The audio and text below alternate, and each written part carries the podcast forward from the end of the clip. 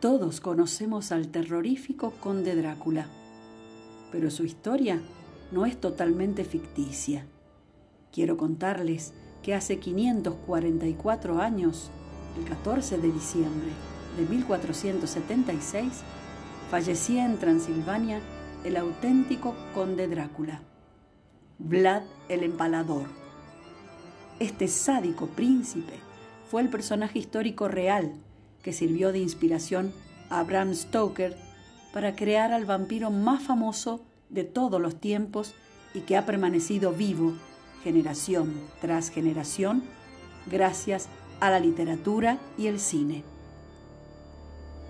A diferencia del Drácula de Stoker, Vlad el Empalador no era un vampiro, aunque las evidencias sobre sus sanguinarios gustos y gestas hacen pensar que se acercaba bastante a un monstruo de carne y hueso.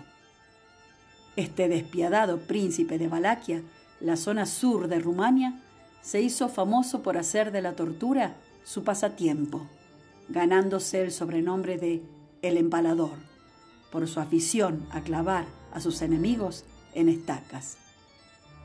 Entre 1456 y 1462, mandó a ejecutar a más de 60.000 personas, sembrando el terror entre cualquiera que conociera sus hazañas.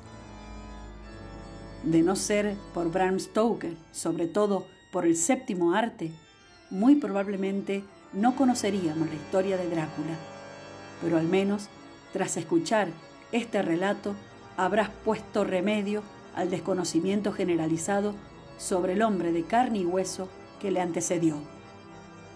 A fin de cuentas, sin las historias sobre sus atrocidades, el vampiro inmortal ni siquiera hubiera existido.